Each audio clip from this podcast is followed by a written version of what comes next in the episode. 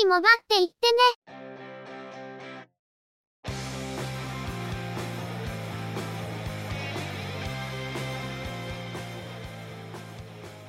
この番組は、モバイル通信に関する技術や業界の動向についてのニュース、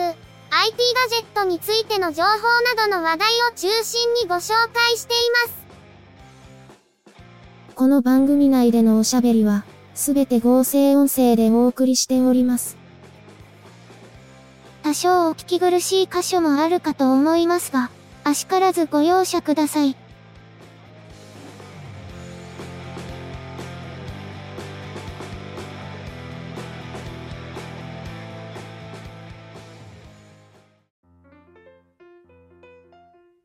今週もゆくもばのスタートです。お届けいたしますのは、ネタを探してきたり、いろいろしてるのが中の人、またの名をハイマウント。そしてお話をするのは、佐藤ささらと、鈴木つづみと、auです。ゆくもば、だいよんひゃっかいです。始めた時はひゃっかいまでいけるかも怪しいと言ってましたが、気がついたらよんひゃっかいですね。というか、中の人、また今回がよんひゃっかいって忘れてましたよね。最近物忘れが激しいですね。おかげさまで、なんとかここまで来られました。お聞きいただいている皆様、特に、コメントやフィードバックを寄せてくださる方々には心からお礼を申し上げます。この番組が皆様の生活にどのくらいお役に立てているかはわかりませんが、今後ともできる限り続けていきたいと考えています。今週と来週、に週に分けて、皆様からのコメントをご紹介したいと思っておりますが、それにあたりお願いがあります。以前からツイッターのハッシュタグ検索で、一部の方のツイートが検索にヒットしないという事象が発生しており、一部のコメントを拾えていない可能性が生じています。ゆくもばでは原則として拾ったコメントはすべてご紹介するという方針でやっているのですが、もしハッシュタグをつけたコメントが拾われていないという場合、恐れ入りますが、ゆくもばのアカウントへのメンションも併用していただけると大変ありがたいです。文字数の制限を気にしないコメントの送り先としては、メールフォーム、Facebook ページへのコメント、またはゆくもばが運用している Discord サーバにご参加いただき、ゆくもばへのコメントチャンネルに書き込んでいただくなど、いくつか用意しております。それぞれのリンクは小ノートや、ツイッターのプロフィール欄などに記載しておりますので、ご確認をお願いいたします。番組をより良くしていくため、できるだけ多くの皆様からのご意見を受けたまわりたいと思います。どうぞよろしくお願いを申し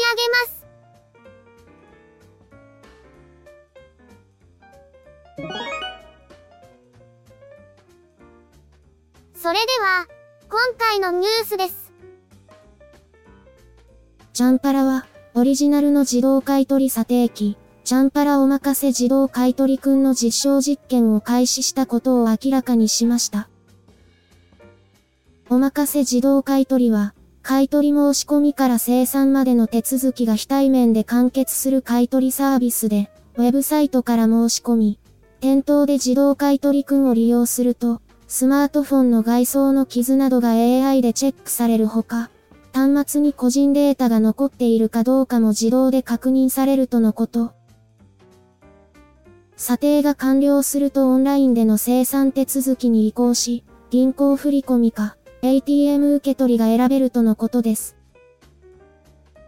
はちがつじゅうごにち時点で、チャンパラ新宿東口店のみに設置されており、アイフォーンファイブ 以降のライトニング端子を備える iPhone で利用可能とのことで、対象店舗や製品は順次拡大を予定しており、チャンパラは同社以外でのサービス拡大を図っていくとしています。このコロナの時代を反映した非対面のサービスということですが、どの程度端末の状態を無人で判断できるのか、結構気になりますね。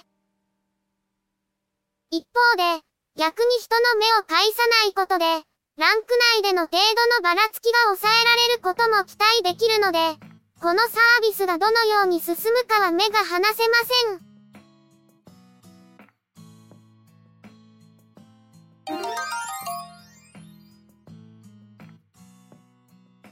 オプテージは エムブイエヌオー サービスのマイネオで au 回線を利用する一部のタブレットユーザーを対象に au VoLTE 対応 SIM カードへの変更及び対応端末への機種変更を呼びかけています。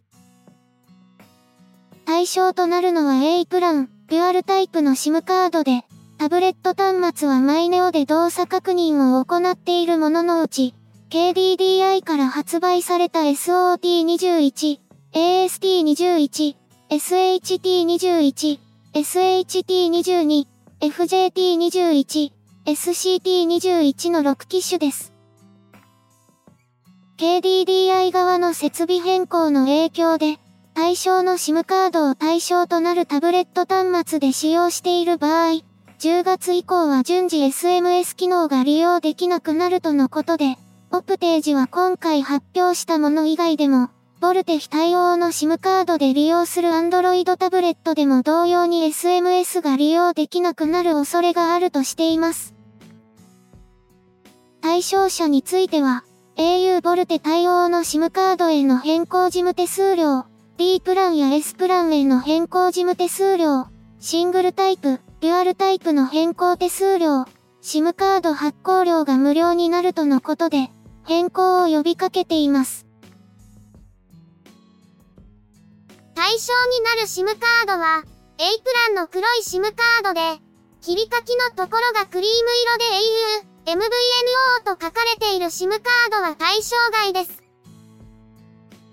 VoLTEに対応する前の頃の端末なので、Android よんてんゼロ 世代の機種ですから、相当前ですし、いい加減機種変更が必要ですが、これを機に SIM カードの変更と同時に新しい機種へ入れ替えを行った方がいいような話ですね。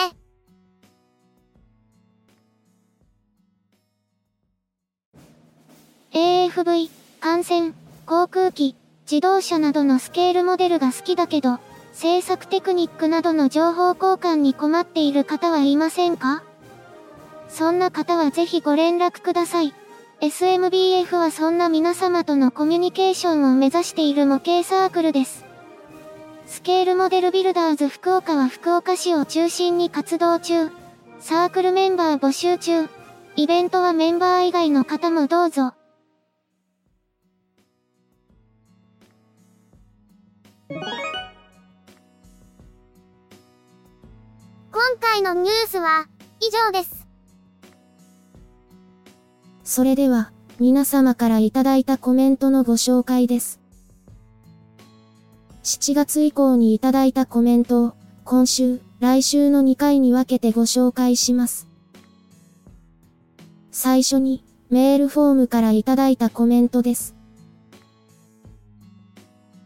こんにちは。ユーエーユーユー という中華製の じゅってんいちインチの、Android タブレット ティーろくじゅう を購入しました。タブレットは電子書籍や新聞の電子版を読むのに、毎日のように使っています。にせんじゅうごねんにがつに購入した、ドコモのガラクシーの はちてんよんインチのタブレットを使用しています。はちてんよんインチという絶妙なサイズで、キーボードがカバーとなっており、とても気に入っています。ここ数年、Android で はちてんよんインチより若干大きいきゅうインチじゃくのタブレットがあればと思っていました。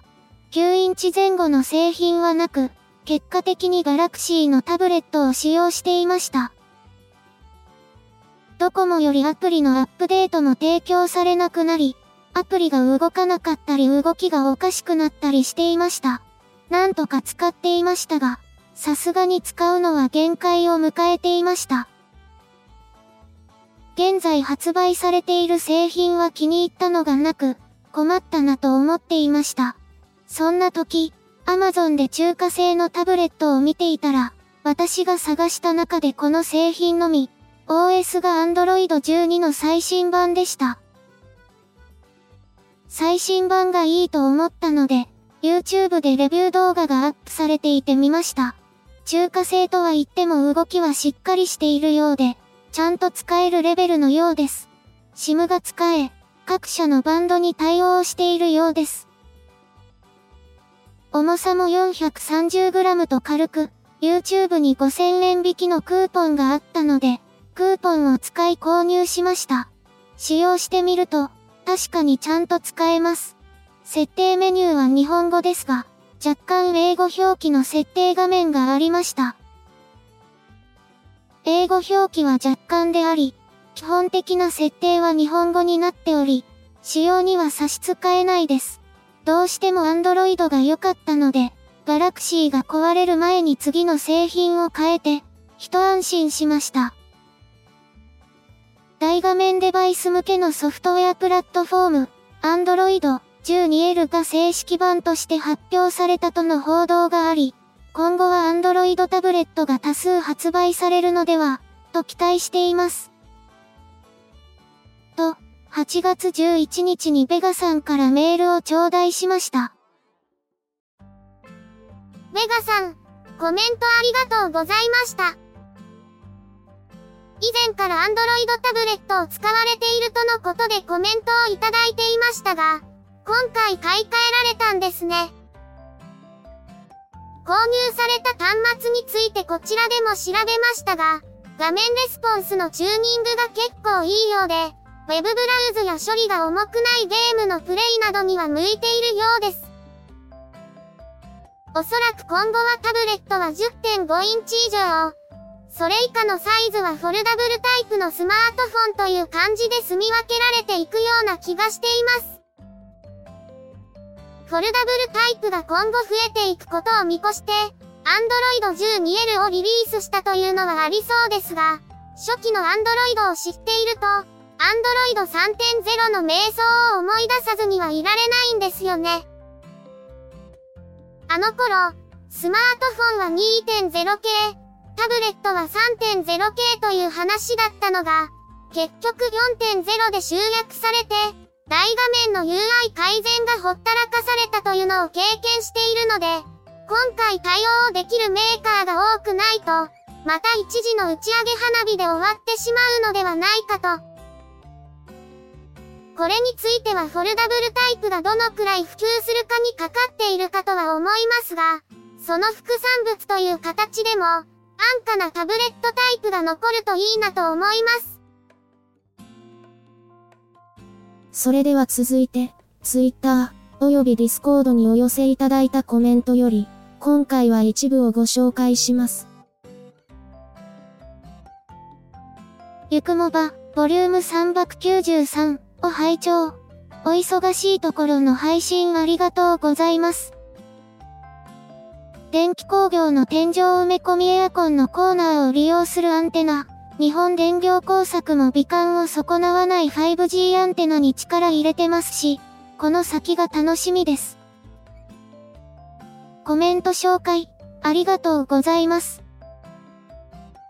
と、しちがつなのかに大道さんからツイッターでコメントを頂戴いたしました。大道さん、コメントありがとうございました。ファイブジー の屋内アンテナで、美観を損なわない形でアンテナを設置するための製品ということで、電気工業が埋め込みエアコンの角のスペースに入れるアンテナを開発したニュースでした。ファイブジー のエリア拡大には屋内の整備が欠かせないんですが、そのために美観を損なわないアンテナは重要と思いますので、今後はこうした製品が増えるんでしょうね。ゆくもば、ボリュームさんびゃくきゅうじゅうよんを拝聴。安全だと思っていた我が国で大きな事件が起こり驚いております。安倍氏のご冥福をお祈りします。話は変わりますが、ビージーエム とても素敵です。ケーディーディーアイ の通信障害事故。長時間にわたる障害となり ケーディーディーアイ の携帯電話網を利用した別のインフラにも影響が出ていましたね。怖い。マイナポイントだいにだんの申し込み始まりましたね。ニュースなどでマイナポイントのことを知り、今からマイナンバーカードを申し込む強者もいるようです。発行を担当する自治体も大変ですね。今回は急遽の内容差し替え、大変だったと思いますが、ゆくもばさんの対応力の凄さを見せていただきました。次回の配信も楽しみにしております。と、しちがつとおかに大道さんから Discord にコメントを頂戴いたしました。大道さん、コメントありがとうございました。ビージーエム は、一部の ビージーエム をよんひゃっかいで差し替えるつもりで、いつも使わせていただいているフリー音源サイトから選んでいたところでしたが、急遽そこから使いました。あれからいっかげつと少し経ちましたが、あの事件をきっかけに色々と明るみに出ていますね。ケーディーディーアイ の通信障害については、ようやくユーザーへの補償が始まったようですし、マイナポイントはだいいちだんの時にマイナンバーカードを取得した人が多かったからか、前ほど大きな話題にはなっていないような感じもします。ただ、それでも今から取得するという人も少なからずいるようで、結局何をやってもマイナンバーカードを取得しない人は一定以上はいるんじゃないかと感じますね。コメントの紹介は今回は以上です。残りは次回ご紹介いたします。さて、それでは話は変わって、特定非営利法人引退馬協会によると、はちがつじゅうしちにちのごぜんごじ頃、同会所有のフォスターホース、大気シャトルが漏水による心不全で安らかに旅立ったと発表されました。大気シャトルはせんきゅうひゃくきゅうじゅうよねん生まれのにじゅうはっさい、アメリカの大気ファームで生まれ、せんきゅうひゃくきゅうじゅうろくねんの夏に日本へ来た後、足の不調から調教が遅れたものの、せんきゅうひゃくきゅうじゅうななねんしがつにデビュー。その後勝ち上がって、きゅうじゅうななねんじゅういちがつのマイルチャンピオンシップ、また現在はくがつまつかじゅうがつあたまの開催ですが、当時はじゅうにがつ開催であったスプリンターズステークスという ジーワン レースに勝利。翌きゅうじゅうはちねんは ジーワン、安田記念に勝利後、フランスに遠征。ジーワン、ジャック・ル・マロワ賞に出走してこれに勝利。前の週に同じくフランスのモーリスとゲスト賞で、日本調教馬として初めて海外 ジーワン に勝利したシーキングザパールと共に、初めて日本で調教を受けた競走馬が海外の ジーワン レースを勝つという快挙を達成します。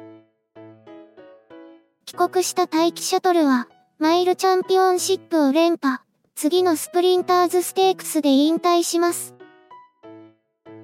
きゅうじゅうよねん生まれということで、サイレンス鈴鹿と同期、きゅうじゅうななねんのマイルチャンピオンシップで一度だけ同じレースを走っていますが、当時のサイレンス鈴鹿は香港遠征で覚醒する前でしたから、異次元の逃亡者と言われたあの逃げを発揮する前でした。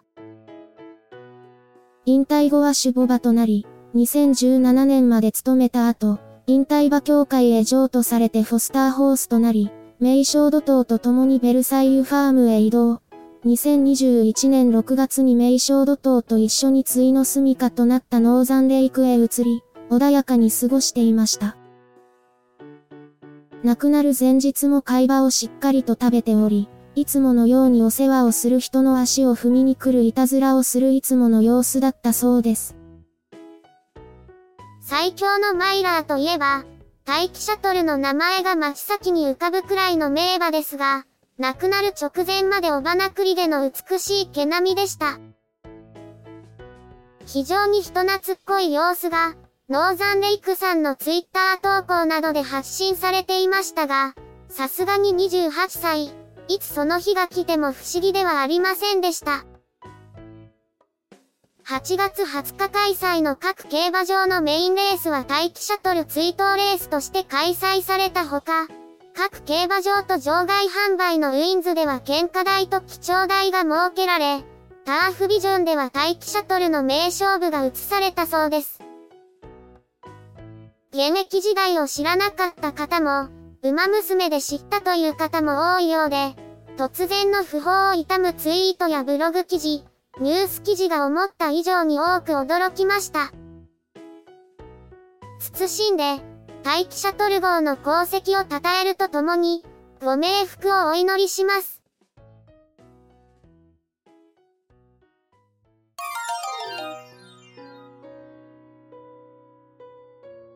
今週のゆくもばは、そろそろお別れです。ゆくもばへのご意見やご感想、その他何かコメントしたいことがありましたら、ぜひ遠慮なくお寄せください。